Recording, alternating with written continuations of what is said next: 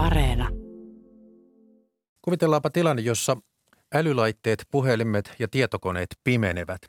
Kuinka kestämme hiljaisuuden, johon sammunut tekniikka meidät jättää? Tämän kysymyksen esittää yhdysvaltalaiskirjailija Don DeLillo uusimmassa romaanissaan.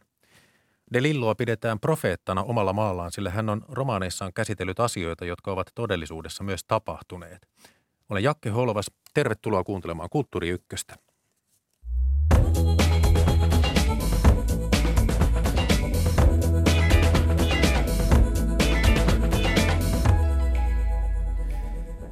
Kirjailija Don DeLillosta keskustelevat DeLilloa tutkinut runoilija Virpi Vairinen, joka on täällä studiossa, ja puhelimitse mukana on DeLillon romaanien suomentaja Helene Bytsov. Tervehdys molemmille ja tervetuloa tähän Kulttuuri Ykköseen. Kiitos. Kiitos. No DeLillo syntyi 1936 New Yorkissa italialaisten siirtolaisten poikana. Sellaisenkin tiedon löysin, että hänen isoäitinsä ei koskaan edes oppinut englantia – Don DeLillo sai katolisen kasvatuksen Bronxissa työväenluokan lähiössä ja sitten myös opiskeli Bronxissa Fordhamin yliopistossa. Siellä kiinnostui modernista, eurooppalaisesta ja eksistentialistisesta kirjallisuudesta. Sitten työskenteli freelance-kirjoittajana ja mainosfirmassa copywriterina ja vasta sitten 35-vuotiaana ilmestyi Don DeLillon esikoisromaani Amerikaana. Siinä hiukan taustaa. Helene Bytsov, olet suomentanut Tammen keltaiseen kirjastoon peräti kymmenen De Lillon romaania. Oletko ollut tekemisissä itse kirjailijan kanssa esimerkiksi yhteydessä häneen tai sitten onko kääntäjänä niin paljon uteliaisuutta, että olet lukenut hänen henkilöhaastatteluja? No haastattelujahan on hyvin vähän. Don DeLillo karttaa julkisuutta hyvin aktiivisesti ja on myöntänyt haastatteluja ainoastaan harvoille ja valituille hyvin vähissä tilaisuuksissa. Hän on itse sanonutkin, että hän ei ole julkisuuden ihminen eikä haluakaan sellaiseksi. Että siinä mielessä materiaalia on aika niukasti. Toki Suomessahan oli nyt jo edesmennyt kirjallisuustoimittaja Jukka Petäjä, joka oli onnistunut solmimaan hyvän kontaktin Delilloon ja sai häneltä laajoja haastatteluja. Että ne tietysti olen lukenut niin kuin pari miljoonaa muutakin suomalaista. Ja sieltä täältä ulkomailta totta kai henkilö hän kiinnostaa, mutta ja mä oon onnellista kyllä tavannut Don DeLillon kerran Ahaa. Tukholmassa muutama vuosi sitten pikaisesti tosin, mutta hyvin mieleen jäävä kohtaaminen oli outoa ja tavallaan niin kuin riemastuttavaakin nähdä ihan livenä ihminen, jonka kanssa on tavallaan elänyt kymmeniä vuosia. Lui joku 15 vuotta sitten vanha haastattelu, jossa hän kertoi, että hän on elämäntavoiltaan aika amerikkalainen, että varkot jalassa ja syö burgereita ja juo Coca-Colaa, luonnehti itseään mm. E- epäonnistuneeksi askeetikoksi. No, jaa, joo, hänen hän on liitetty myös tämmöisiä niin kuin, keniläisinen epiteettejä, jotka kuitenkin hän on kiistänyt kai aika päättäväisestikin. Aha. Mutta tuo kuulostaa, kuvaus kuulostaa kyllä niin kuin osuvalta hänen tuotantoaan ajatellen. Ja silloin kun Tukholmassa hänen harvinaisen tai itse asiassa ainutkertaisen pohjoismaisen esiintymisen sen jälkeen tapasimme, niin hän kyllä vaikutti ulkoasultaan perusamerikkalaiselta, että uskon tuon kuvauksen – pitävän paikkansa, vaikka noihin ruokavalioasioihin en otakaan kantaa. ja ilmeisesti kuitenkin haastatteluissa leppoisa, suorastaan vaatimaton, että ei, ei yritä olla mitenkään terävä kaiken aikaa, vaan koko ajan korostaa, että hän kirjoittaa vain asioista, joita näkee ympärillään. Kyllä, kyllä. Ja myös tässä Tukholman kirjallisuustapahtumassa, joka oli hyvin isossa salissa, joka oli viimeistä paikkaa myöten täynnä ja osa yrittäjistä jäi ovien ulkopuolelle, niin kaikesta oli nähtävissä, että hän ei pyrkinyt tämmöisen kirjallisen maailman elvikseksi.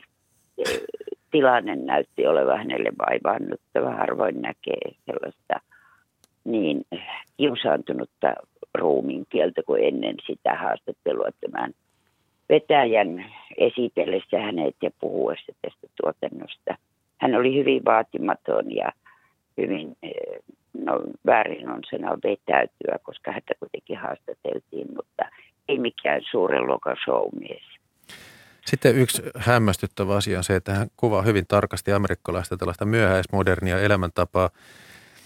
Siis kirjoittanut 17 romaania, joista tunnetuimmat on Valkoinen kohina, Vaaka ja Alamaailma.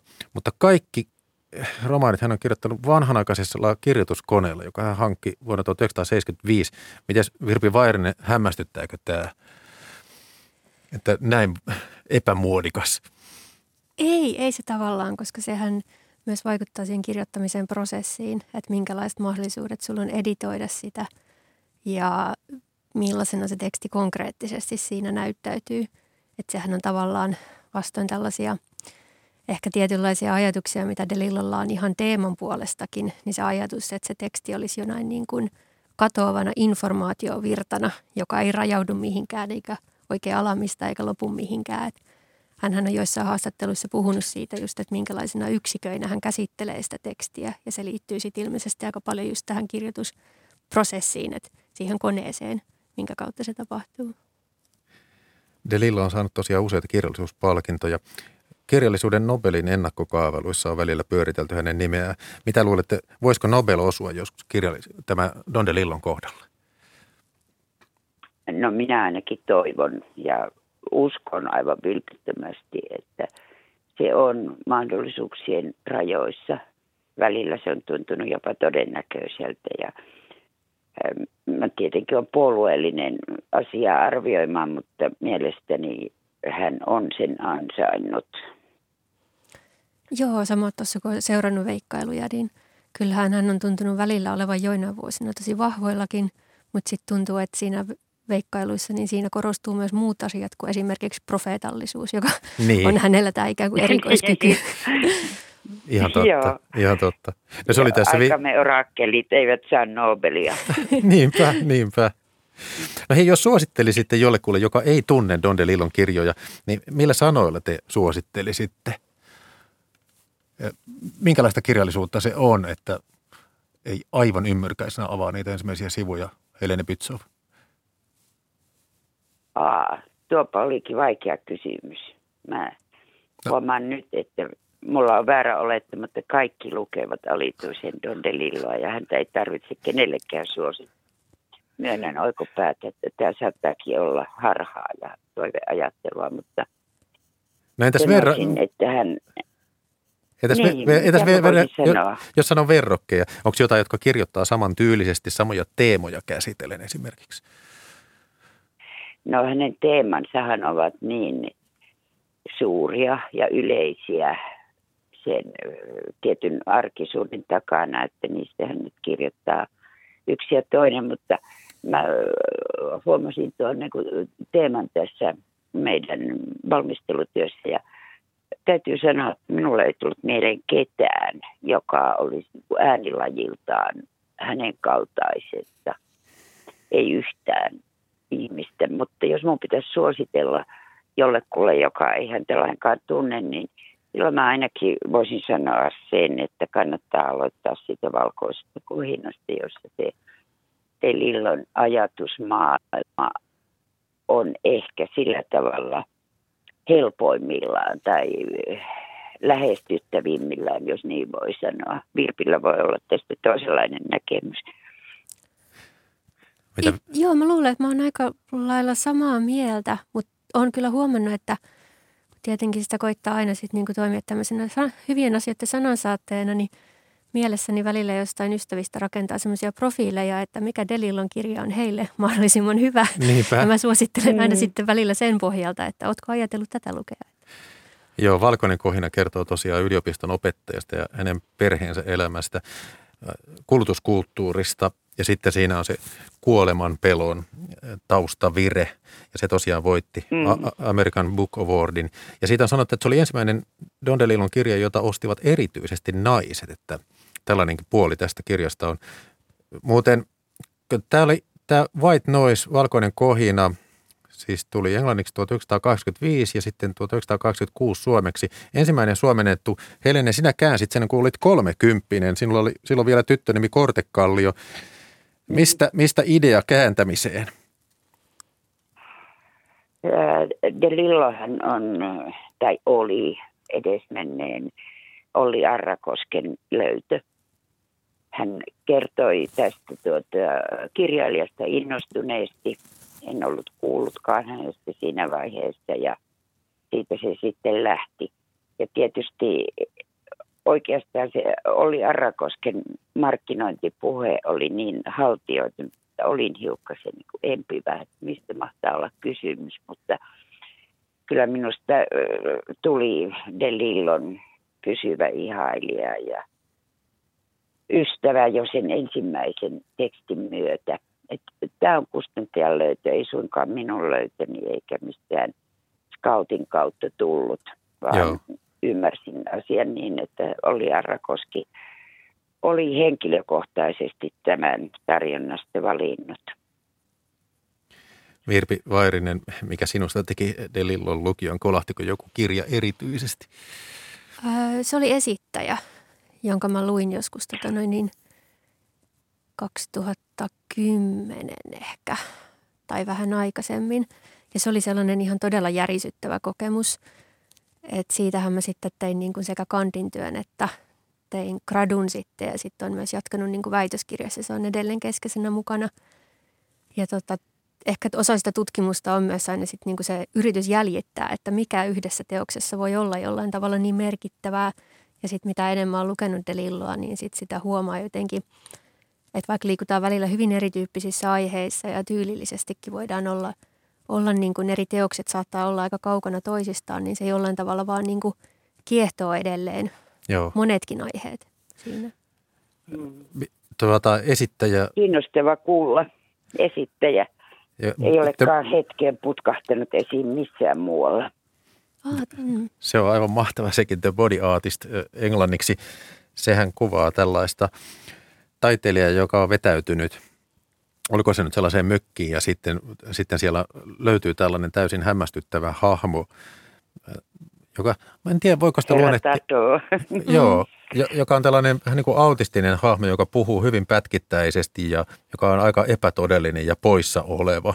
Ja se kuvataan se koko mm. asetelma tosi runollisesti. Tuota,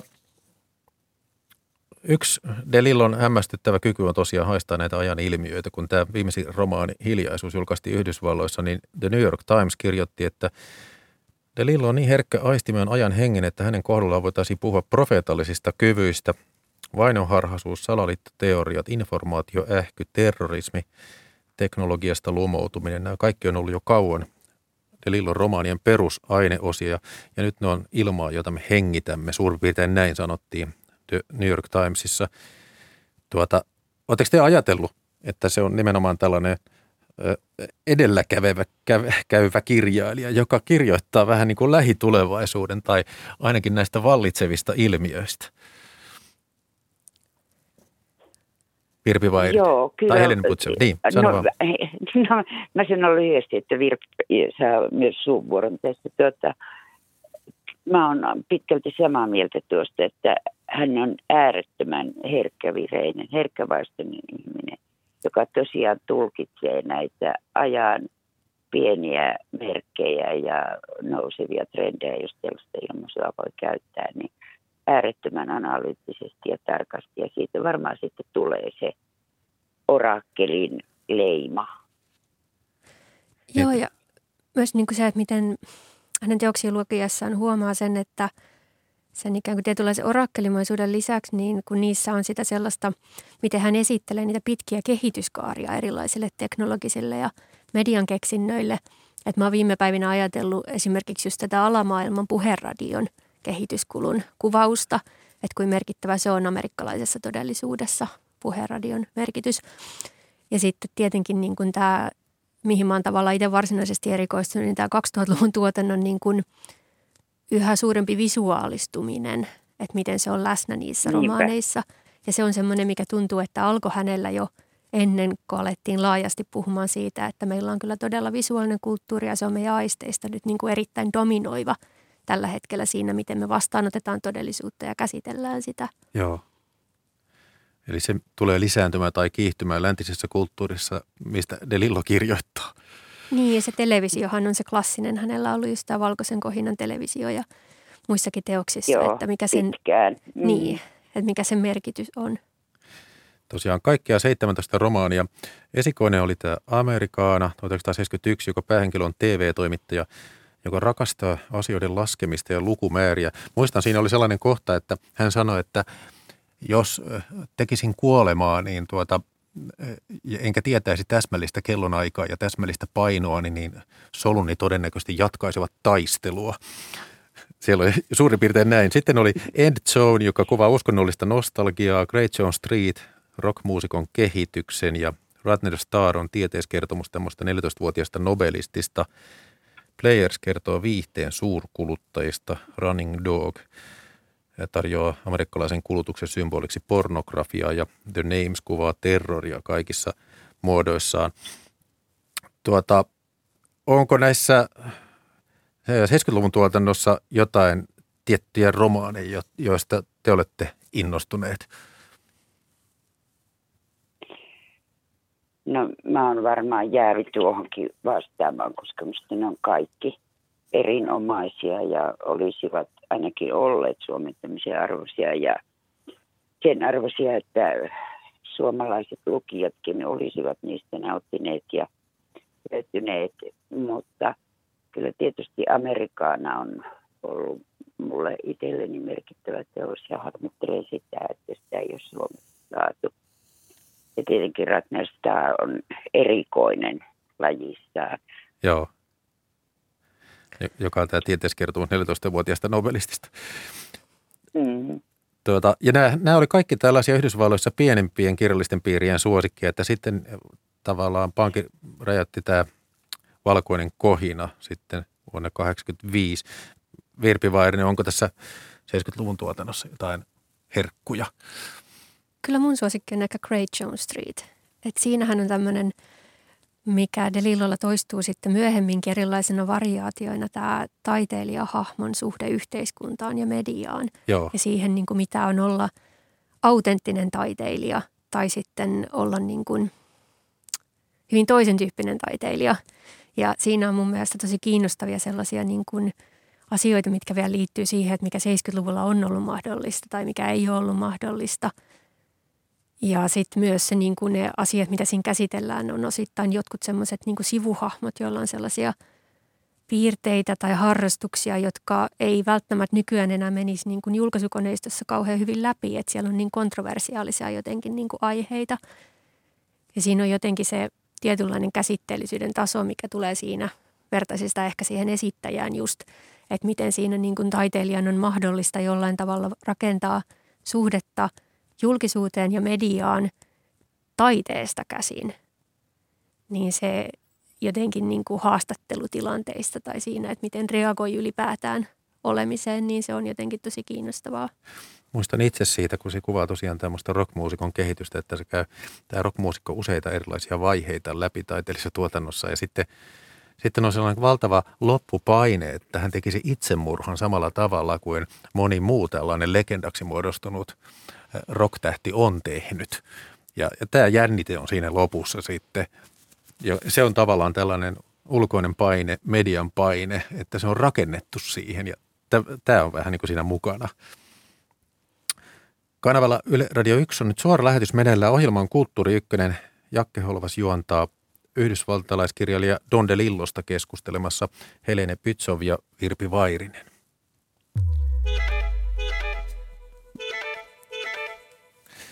Puhutaan nyt tästä upouudesta suomennuksesta. Don DeLillon romaani Hiljaisuus ilmestyy siis suomeksi ihan vastikään Helenin käännöksenä. Alkuperäinen The Silence ilmestyi englanniksi 2020. Kirja kertoo viidestä henkilöstä. Kolme on asunnossa ja he odottavat pariskuntaa, joka on tulossa heille vierailulle. Ja sitten Don DeLillo kertoo tästä tilanteesta asunnossa sekä tämän saapuvan pariskunnan vaiheesta lentokoneessa ja lentokentällä. Siinä on aika lailla tämä kehys Siinä on muuten se jännä puoli, että se sijoittuu se romaani täsmälleen tähän päivään, jolla me nyt keskustellaan. Nimittäin Super Bowlin tota, päivään ja sehän tapahtui viime yönä Yhdysvalloissa. Ja, mutta se sijoitetaan vuoteen 2022 Super Bowlin päivään, että tässä on kyllä hämmästyttävä sattuma. Tuota, Tämä on aika tämmöinen minimalistinen romaani. Pelaa vähän niin kuin rytmillä ja toistolla ja vähäisyydellä. Että ehkä tämän esittäjän ja sitten omegapisteen ohella tämä kuuluu pituudeltaan ainakin tämmöisiin pieniin romaaneihin. Tuota, miten te kuvailisitte tätä romaania, jos Elene Bytsov sanoisi? No, muuten toi Super Bowlin päivä meni multa ohi. Joo. Ennen kuin sä sanoit sen. Todella merkillinen sattuma. Niin on. Mutta merkkipäivää vietetään tästä. Ihan totta. Tuota, tämä on tosiaan hyvin pieni kirja. Val, varmaan merkkeinä alle 100 000 merkkiä, mutta siinä on toki hyvin paljon asiaa. Ja siinä mielestäni tulevat nämä samat teemat kiteytetysti, joita Delilla on aikaisemmin käsitellyt.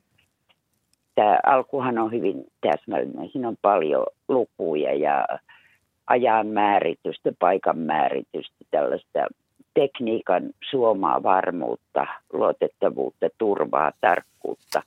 Ja sitten tämä äkillinen häiriötila, jossa se aika tavallaan pysähtyy ja se arjen koko logiikka ja ennakoitavuus särkyy. Näitä, näitä toki on esiintynyt aikaisemminkin, mutta tässä se on hyvin tiiviissä pikkupakkauksessa. Tämän turvan ja luotettavan ympäristön katkaiseva hiljaisuus.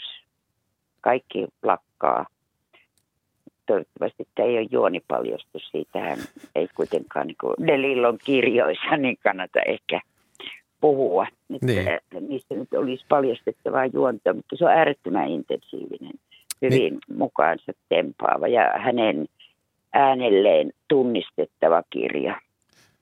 Eli häntä, kirjailija kiinnosti siis ajatus, että on tämmöinen ehkä maailman isoin urheilutapahtuma, jota kaikki seuraavat ja sitten tulee maailmanlaajuinen mm. tämmöinen blackout, TV-kännykät, tietokoneet, kaikki kaatuu ja miten Joo. ihmiset reagoivat? Niin no, mä näen siinä äh, hetkessä, jolloin tämä blackout tulee ja se otteluja näkemättä myös viitteitä näihin Delillon aikaisemmissa teoksissa kuvaamiin joukkokohtauksiin ja urheilutapahtumiin, joilla on niin tietty tämmöinen kansakunnalle oma merkityksensä. Se on valtava yhteinen kokemus, johon liittyy ja latautuu paljon erilaisia arvoja ja odotuksia. Ja kun se viedään, niin siitä sitten kumpuavat nämä pelot ja tulkinnat ja yritykset selittää tämä tilanne ja päästä jollakin tavalla sen pelottavan ja kauhistuttavan kokemuksen herraksi tavalla tai toisella. Hyvin kuvattu. Virpi Vairinen, olet seurannut tämän kirjan vastaanottoa Yhdysvalloissa, tämän The Silence 2020, niin millaista se vastaanotto on ollut siellä? Siinä on ehkä semmoinen jännä piirre, että tuntuu, että tuon nollan Kelvinin kohdalla jo rakennettiin vähän tällaista niin kuin tietyn ikäisen kirjailija, jolla on tietyn kokoinen tuotanto, niin tällaista niin kuin kaarta, että nyt mennään suunnilleen täällä, joka oli ehkä sille lukijana vähän niin kuin erikoinenkin tapa alkaa kehystää toisen teoksia. Joo. Ja tota, se vahvistui vielä sitten tämän kohdalla. Ja muistaakseni New York Timesin haastattelussa hän kyllä sanoikin, että saattaisi olla hänen viimeinen kaunokirjallinen teoksensa. Mutta se, että siinä on ollut semmoinen niin kuin – tuntuu, että tavallaan niissä kritiikeissä on osittain niin kuin toivottu sellaista, että ei ole niinkään suhtauduttu siihen itse kirjaan, kun on niin kuin suhtauduttu kirjailijan brändiin. Että missä suhteessa tämä teos nyt on siihen brändiin ja aikaisempien teosten niin kuin elementteihin. Että sitä on kohdeltu sellaisen niin kuin tuoreuden ja uutuuden vaatimuksen kautta, että sen sijaan, että De Lillo jotenkin niin kuin puhuu meidän ajasta ja puhuu siitä niin kuin syvällisesti, niin sitten sen pitäisi sen sijaan jotenkin niin kuin – tuottaa meille jotain kauhean niin uutta ja jännittävää ja tuoretta, Joo. niin se on niin ollut semmoinen jotenkin kiinnostava niin semmoinen näkökulma, mikä tuntuu, että kritiikeissä on niin toistunut. Että tästähän hän on puhunut ennenkin. Joo. Et, eikä nyt enää. Mutta jos kommunikaatioyhteydet ulkomaailmaan katkeaa ja kysytään, että mikä on alkureaktio, niin tässä on se, että ensin mennään rappukäytävään. Ja mun täytyy sanoa, että itse asiassa tuossa pari viikkoa sitten mä tein täsmälleen tämän, kun meidän asunnossa sähköt katkesi. Ja, ja katsoin, että onko myös porraskäytävässä valot poissa. Et tässä mielessä niin tämä on muun muassa, mutta tässä nämä henkilöt, jotka keskustelee, ne puhuu aika analyyttisesti. Ne on tämmöisiä koulutettuja ihmisiä, että meillä on tässä tietoliikenneongelma, joka koskee tätä rakennusta ja ehkä tätä aluetta ja muita paikkoja ja muita ihmisiä. Mitä siis tehdään? Ja sitten ne menee naapureiden kanssa nyökkäilemään sinne porraskäytävään ja tässä tasapainoilla ikään kuin maltillisen tulkinnan ja sitten salaliittoteorioiden kanssa. Voiko näin sanoa? Kyllä minusta voi hyvin sanoa noin. Ja noin mä sen itsekin olen lukenut, että, mutta mä en ehkä näe sitä henkilöiden tulkintaa teknisestä häiriöstä tai toimintahäiriöstä voimalasta, joka muistaakseni siinä kirjassa kerrotaan jopa missä sen voimalan pitäisi olla. Joo. Se on ehkä enemmän sellaista lohtu- ja rauhoittelupuhetta, joka on ohjelmoituna kaikkiin nykyajan ihmisiin. Että jos jotakin sattuu, niin sillä on selitys. Hyvin sanottu ja kyllä joo. tämmöinen helppo, helppo, rauhoittava, tyynnyttävä selitys, joka pitää sisällään sen, että tämä on tilapäistä, kaikki jatkuu ennallaan, älkää olko huolissanne, joo. älkää peljätkö.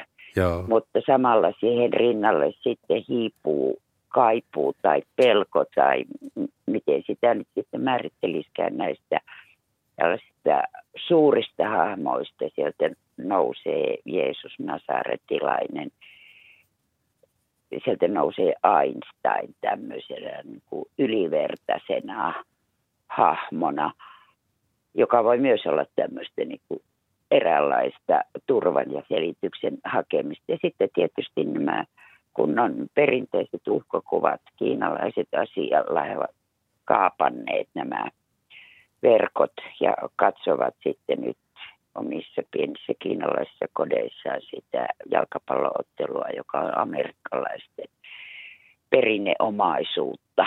Joo. Ja tuota, tässä, mä en muista sanottiinko tässä hiljaisuudessa, mutta valkoisessa kohinnassa, kun tapahtuu joku onnettomuus, niin siellä todetaan, että, että eihän tällaista pitänyt tapahtua täällä meillä Yhdysvalloissa, että tällaista tapahtuu niissä kehittymättömissä maissa.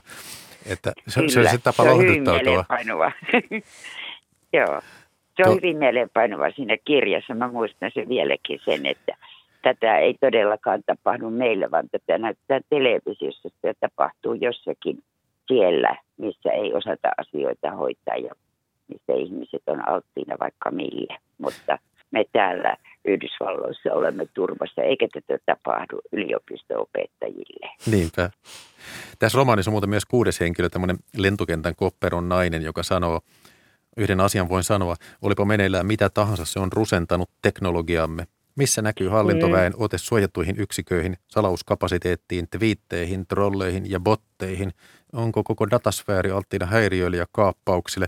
Sitten tämä Kopperonainen sanoi, että mitä pidemmälle kehittynyttä, sitä haavoittuvampaa tarkkailujärjestelmämme, kasvojen tunnistuslaitteet, kuvien resoluutio.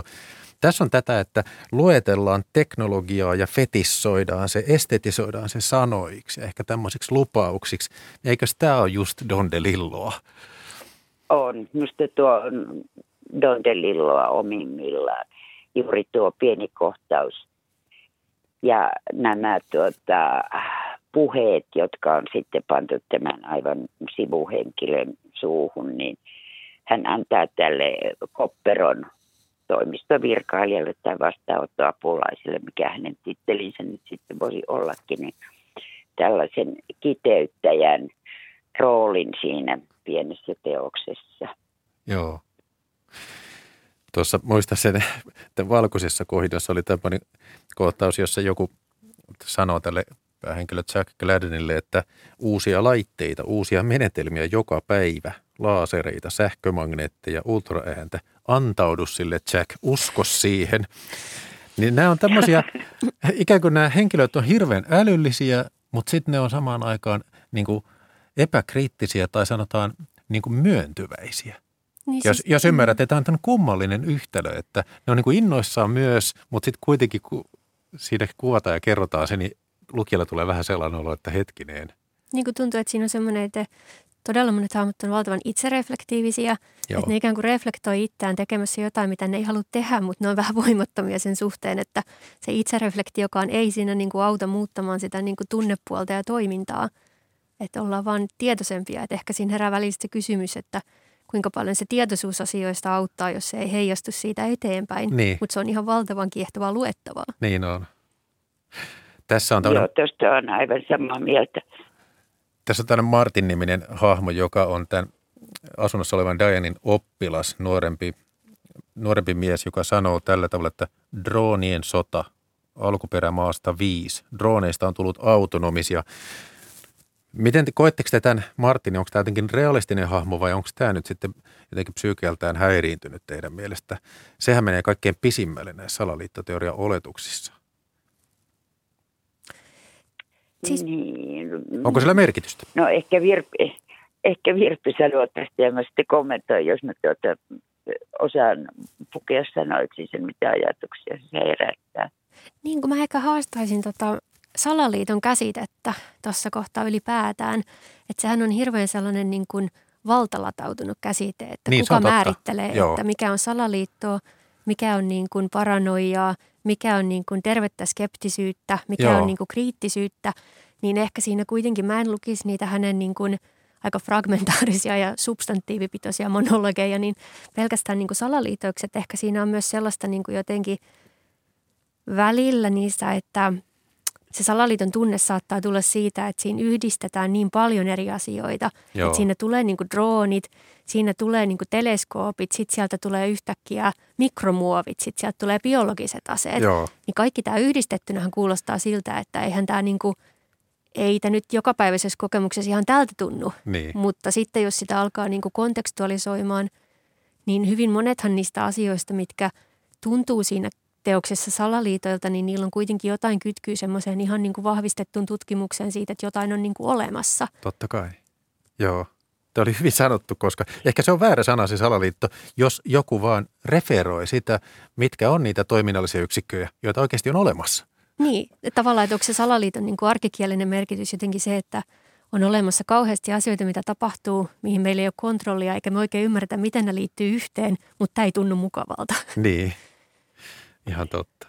Joo, mä luulen, että tuo on hyvin, hyvin lähellä sitä se Lillon ajatusta siinä, että niillä Martinin luettelemilla asioilla, niillähän on vastine todellisuudessa. Ne ovat ja niitä on ja ihmisillä on niistä havaintoja, mutta tuommoisessa tilanteessa, joka on tämmöinen – niin raju poikkeus siitä tavallisesta elämästä ja niistä odotuksista, mitä siihen tilanteeseen on kohdistunut, niin ne tulevat semmoisena ryöppynä ja vyörynä, että tällaista, tällaista ja tällaista. Ja silloin tietenkin siitä rakentuu semmoinen, ainakin lukijan mielestä herkästi semmoinen kuva jostain tällaisesta suuresta järjestelmästä, joka toimii omalakisesti ihmisten ja valtioiden tai yhteiskunnan ulkopuolella. Ja ehkä se salaliittoteoria tai salaliitto jo käsitteenä on tässä liian latautunut ja kantaa sellaista tietynlaista hörhöyden leimaa, mitä niin. tuossa kirjassa ei kuitenkaan ole. Ei ole, se on ihan totta. Mä nyt sanon tällaisen kohdan tästä, joka varmaan tosi moni kuulija niin kuin, pistää miettimään kuulijat, tämä hiljaisuus, siis normaalin aikoina osa ihmistä tuijottaa aina puhelintaan kaikkina aikoina ja kaikissa paikoissa. Sitä on niin kuin suora lainaus ohikulkijoita huomaamatta laitteen vangitsemina, hypnotisoimina, ahmaisemina, tai he tulevat häntä kohti ja väistävät sitten, mutta nyt digitaaliaddiktit eivät voi tehdä sitä. Puhelimet ovat kiinni, kaikki on kiinni, kiinni, kiinni. Tuleeko tämä kirjan nimi hiljaisuus siitä, että mitä meiltä teknologian hälinässä puuttuu? Että siihen sitten joudutaan tai päästään, kummin vain. Niin, kyllä tietysti sehän on ensimmäinen tulkinta, joka tulee mieleen. Että Joo. se on näin suora, että tämä häly ja jatkuva kohina ihmisen ympärillä paimenee ja kaikki ne ärsykkeet, joita ollaan ruvettu pitämään normaalina samalla tavalla kuin sitä kirjan lentomelua – jota on esitettävä siedettäväksi, niin ehkä se tarkoittaa sitä, mutta yhtä hyvin se voi varmaan tarkoittaa semmoista niin kuin katkosta tai romahtamista, jossa se hiljaisuus ei ole tervetullut, vaan se on jotakin kammottavaa ja pelottavaa, kun ne yhteydet ja verkot kaikkialle niin romahtaa ja kaatuu ja lakkaa olemasta ja se katse tosiaan nousee siitä mobiililaitteesta ja ihminen joutuu katsomaan, mitä ympärillä tapahtuu. Niinpä. Tietenkin kuuluu, kuulostaa vähän naivilta tulkinnalta, mutta jos ajatellaan sitä aivan ohimennen vilahtavaa hahmoa siinä kirjassa, tätä syrjäytynyttä henkilöä, joka työntää ostoskärryssä omaisuuttaan, niin hän on siinä suunnilleen ainoa, jota tämä katkos ei, tai hiljaisuus ei kosketa millään lailla. Hän siellä lykkii sitä kärryä ja vilkuttaa ihmisille mm. ilmeisesti aivan häiriintymättä, piittaamatta siitä, että onko se sitten vapautta vai onko se jotakin muuta, niin se kai jää sitten lukijan päättäväksi. Kulttuuri Ykkösen suora lähetys meneillään kanavalla Yle Radio 1. Jakke Holvas juontaa keskustellaan kirjailija Don de Lillon romaanista Hiljaisuus. Vieraana Helene Bytsov ja Virpi Vairinen.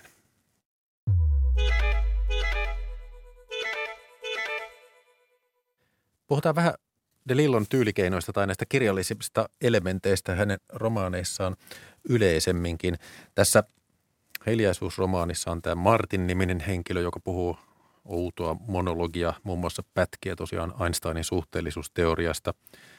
Ja sitten sitten esimerkiksi esittäjä romaanissa on sellainen autistiselta vaikuttava henkilö. Ja joskus Delilolla on katkonaisten lauseiden hahmoja pelkästään tai sitten pelkkiä sanoja luettelevia hahmoja. Valkoisessa kohinnassa lapset on sellaisia. Muistaakseni yksi lapsi sanoo vaan yhtäkkiä jostain auton takapenkiltä Toyota, Toyota. Ja sekin vielä, että se on kaupallista sanastoa, se on mainoksesta. Eli eikö se on, onko se nyt, tämä on yksi sellainen elementti, että aina joku romahenkilö, joka puhuu omiaan muusta dialogista riippumatonta hämmästyttävää kieltä? No niillä on tuntuu olevan kauhean erilaisia funktioita. Että ehkä jos vertaa vaikka esittäjän Mr. Tuttle-hahmoa ja sitten tota, Valkoisen kohinan Wilderlasta, niin tota, Mr. Tuttlehan pyrkii siinä niin kuin ikään kuin kielellisesti – tuottamaan sitä Laurenin kokemusta, mikä hänellä on fyysisesti siitä ajan pirstoutumisesta ja sitten sen kieliopin katkeaminen, ja si, jonka myötä tapahtuu myös niin kuin sellaisen ajallisen loogisen jatkumon katkeaminen siinä puheessa, niin se jotenkin resonoi Laurenin kanssa, että siinä on joku semmoinen niin kuin kiinnostava tapa, miten Delillo käsittelee sen kielen kautta sitä traumaa aiheena – että sit siihen mä en ota kantaa, että onko tämä hahmo, kun siitähän keskustellaan, että onko hän ylipäätään niin todellinen siinä Joo. vai onko se vaan tämmöinen projisoitu.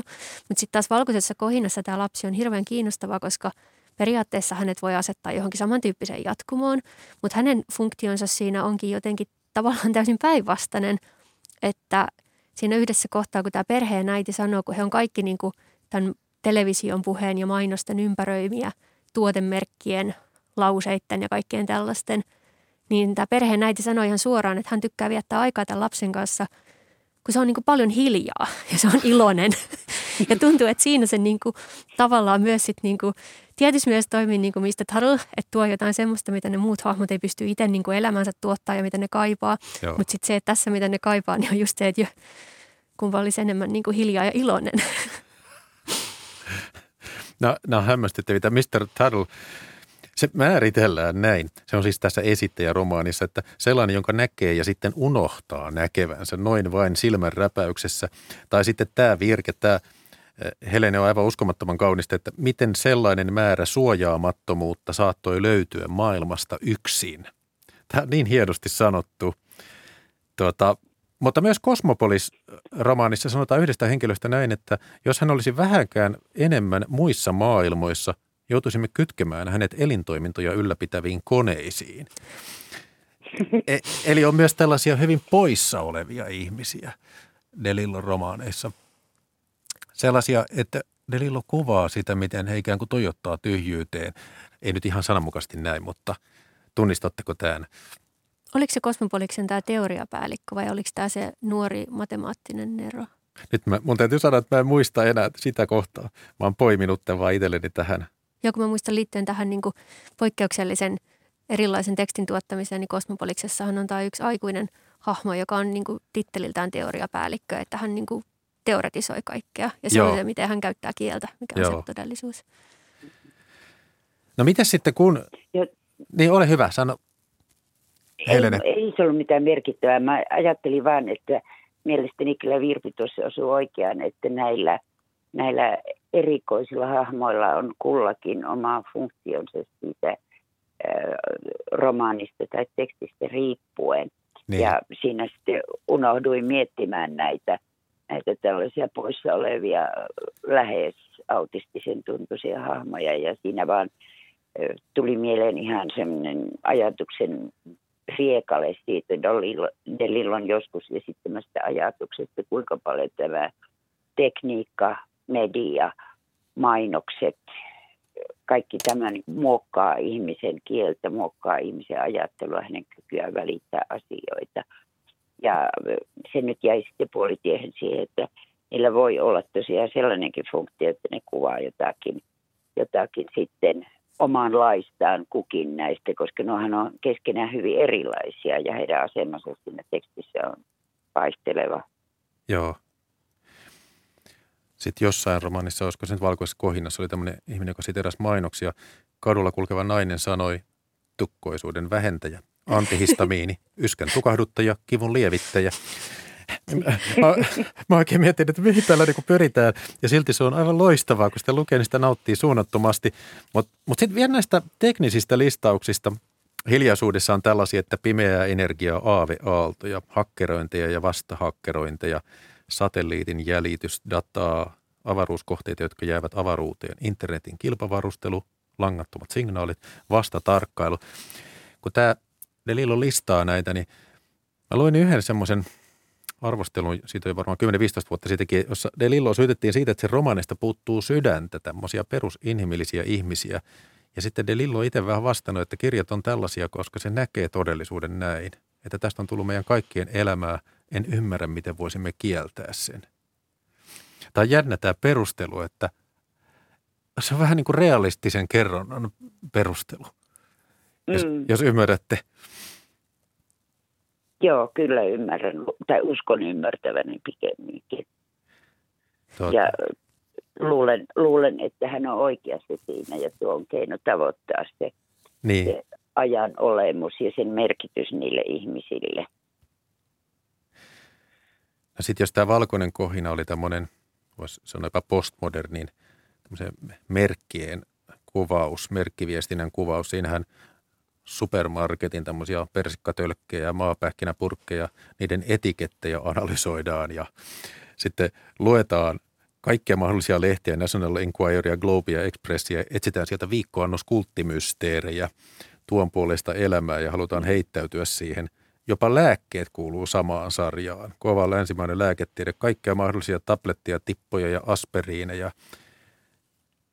Tämäkin on varmaan yksi sellainen, että – informaatio, uskonto, mainonta, kaikki on vähän niin kuin samanarvoisia merkkejä. Oletteko te huomannut tänne, että siinä lukija joutuu vähän niin kuin miettimään, että onko tässä nyt viihteen ja informaatio, sotkeutuuko ne ihan täysin, että ei ole semmoista niin kuin hierarkiaa ollenkaan, että me saadaan vaan sitä vyöryä. Niin kyllähän valkoisessa kohinnassa on ehkä just sellainen, mitä tämä tutkii tämä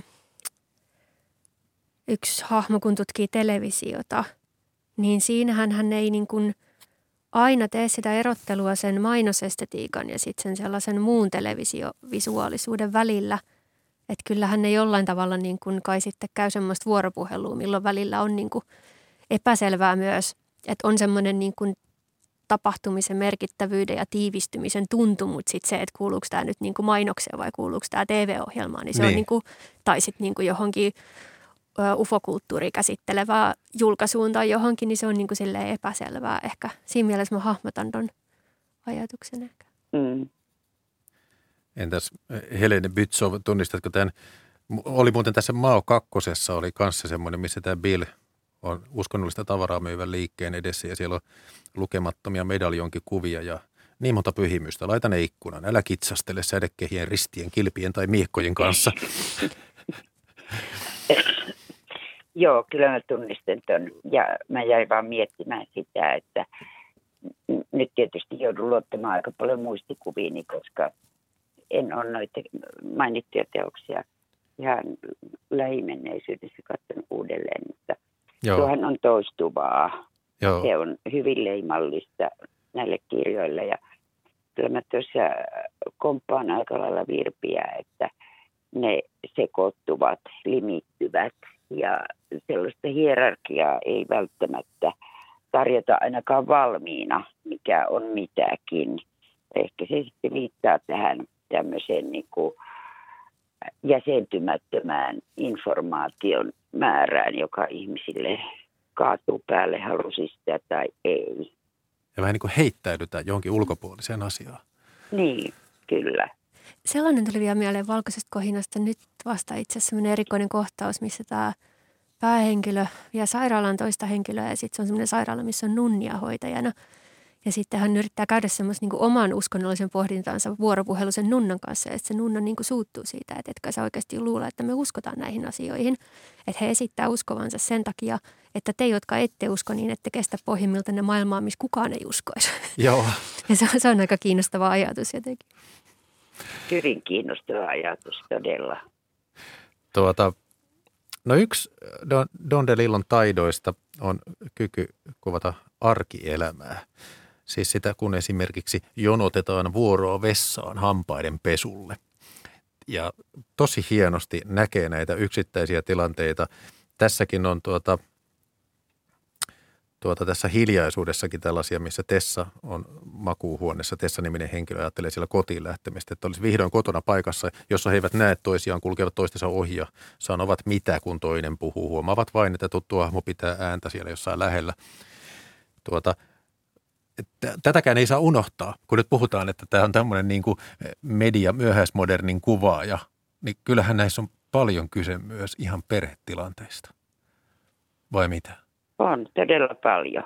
On todella paljon ja hän tavoittaa myös sen perhedynamiikan tietyn vaillinaisuuden ja osoittaa sen valkoisessa kohinassakin on paljon sitä. Esittäjässä on tätä ohipuhumista, väistämistä, tilanteita, jossa ne lähimmät ihmiset muuttuu juuri hahmoiksi, jotka kolistelevat jossakin siellä kaukana ja sanovat mitä, jos heitä lähestyy. Ja hiljaisuudessa kyllä muuten sellainen kohta, jossa sanottiin, että hän koskettaa tuolinsa reunaa varmistaa istuvansa. Tämä oli minusta aivan mahtavaa. Eli tämmöisiä pieniä inhimillisiä tapoja, joita ei edes tiedä, että itselläkin saattaa olla, mutta tunnistaa ne sitten, kun lukee Delillon mm. tekstiä. Mä en tiedä, oletteko te huomannut Joo, tällaisia? Kyllä. Kyllä, ja ne on viiltävän tarkkoja, semmoisia pysäyttävän, pysäyttäviä lähikuvia joistakin hyvin tunnistettavista tilanteista. Mm. Joo, ja sitten tuntuu, että monissa tilanteissa, just mitä tulee tähän niin tunteisiin ja tunteellisuuteen tai että onko se tunteellista vai ei, niin se, että joihinkin tiettyihin tunteisiin, mitä siellä sitten niin voi ajatella, että hahmoilla on, niin se, miten he reagoi niihin, niin ne ei ole aina ollenkaan stereotyyppisiä tapoja, mutta ne on silti todella tunnistettavia ja se on mun mielestä kiinnostavaa, että miten Joo. hän sen pystyy luomaan. Joo. Kosmopoliksissa... Joo, kyllä mä, se, niin, on vaan. Niin, Kosmopoliksissa oli tällainen kohta, kun katsekontakti oli herkkä asia – neljännes sekunnin katseyhteys loukkasi sopimuksia, jotka tekivät kaupungista toimintakykyisen. et, et, et miten pienestä se on kiinni, että tämmöisiä niin kuin mm. nyansseja, jotka pitää niin kuin sosiaalisen toiminnan yllä, niin niitä on jatkuvasti siellä. Mä otan vielä loppuun tämmöisen yhden esimerkin. Musta tämä oli niin hämmästyttävä. Nimittäin Don DeLillo on kirjoittanut myös Suomesta. Se on tässä esittäjässä. Siinä on mm. tämmöinen tietokone, joka näyttää suoraa videolähetystä Suomesta, nimenomaan Kotkasta, joltain tien pätkältä, jossa menee harvoin autoja. Siinä kerrotaan näin, että hän istui ja katsoi näyttöruutua. Se oli hänestä kiehtovaa. Sitten lukee, että hän ei tiennyt, miksi sitä syötettiin verkkoon, mutta hän piti sitä eräänlaisena katoavana runoutena. Eli... Niin, se on tämä kohtaus, jossa tämä päähenkilö tarkkailee ehkä jopa tuntikausia tätä Kotkan ohiajotietä, jos silloin tällöin ajaa auto, eikö niin? Joo. Tämmöisiä, tämä on myös varmaan Delilolle ominaista, tämmöisiä ihminen löytää niitä taukokohtia, jotain mm. katkoskohtia. Vai kuinka Virpi Vairinen? Joo, ja siis mä oon ajatellut tuota kohtausta jotenkin semmoisena, että kun Delillohan ei niinku käsittele pelkästään tai aina edes ensisijaisesti sitä sisältöä, mikä meillä teknologian kautta tuottuu meidän elämään, vaan sitä itse niin kuin, mitä se teknologia on, että tavallaan niin kuin Marshall McLuhanin tyyppisesti, että se on myös se niin kuin väline, se sisältö. Niin siis toi on mulle, mulle yksi semmoinen, mitä voi niin kuin tulkita sillä tavalla, tai miten on itse tulkinut sitä, että tämä on nimenomaan se, että tuodaan esille, että minkälainen väline on internet, joka mahdollistaa tällaisen – tiedon tuomisen näin pitkien välimatkojen päähän. Että sellaisessa se huomio keskittyy siihen, että mikä se, mikä se väline on. Ja musta tuntuu, että monessa Delilon romaanissa on, käsitellään eri tavoin sitä, kun se fokus ei ole vaan siinä, missä meillä usein se nykyään tuntuu olevan, että me ei olla enää niin, kuin niin ihmeissämme siitä, että joku tämmöinen asia on mahdollista, vaan me vaan sitten niin ikään kuin siihen vaan sisältöön kiinnitetään se huomio. Totta. Esseisti Antti Nyleen sanoi joskus minulle, että tämä ja tämä asia tapahtuu, ellei internet kaadu. Ja silloin naureskelin, että en ole tullut edes ajatelleeksi moista mahdollisuutta, mutta nyt tämä Don DeLillon romani esittäjä pistää vähän taas miettimään sitä. Ja jäädään sitten vaan odottelemaan internetin kaatumista ja reaktioita siihen. Hei, suuri kiitos keskustelusta Helene Bytsoville, joka on hieman toipilaana siellä kotona ja toivottavasti tervehdyt mahdollisimman pian. Ja kiitos Virpi Vairiselle täällä studiossa. Kiitos. Kiitos. Ja vielä tietoa Kulttuuri Ykkösen tekijöistä. Ohjelmaa tuottaa Olli Kangassalo ja tämän kirjailija Don Lillo käsittelevän lähetyksen juonsi minä Jakke Holvas ja äänitarkkailijana toimi Tuomas Vauhkonen. Huomenna tiistaina Kulttuuri Ykkösessä on vieraana kirjailija Eppu Nuotio. Romaaneja, lastenkirjoja ja TV-elokuvien käsikirjoituksia – Eppu Nuotion uusin aluevaltaus on hyvän mielen dekkarit. Eppu Nuotio on Pia-Maria Lehtolan vieraana huomenna kello 15.02. Nyt kiitos seurasta ja oikein hyvää päivän jatkoa Yle Radio 1 parissa. Hei hei!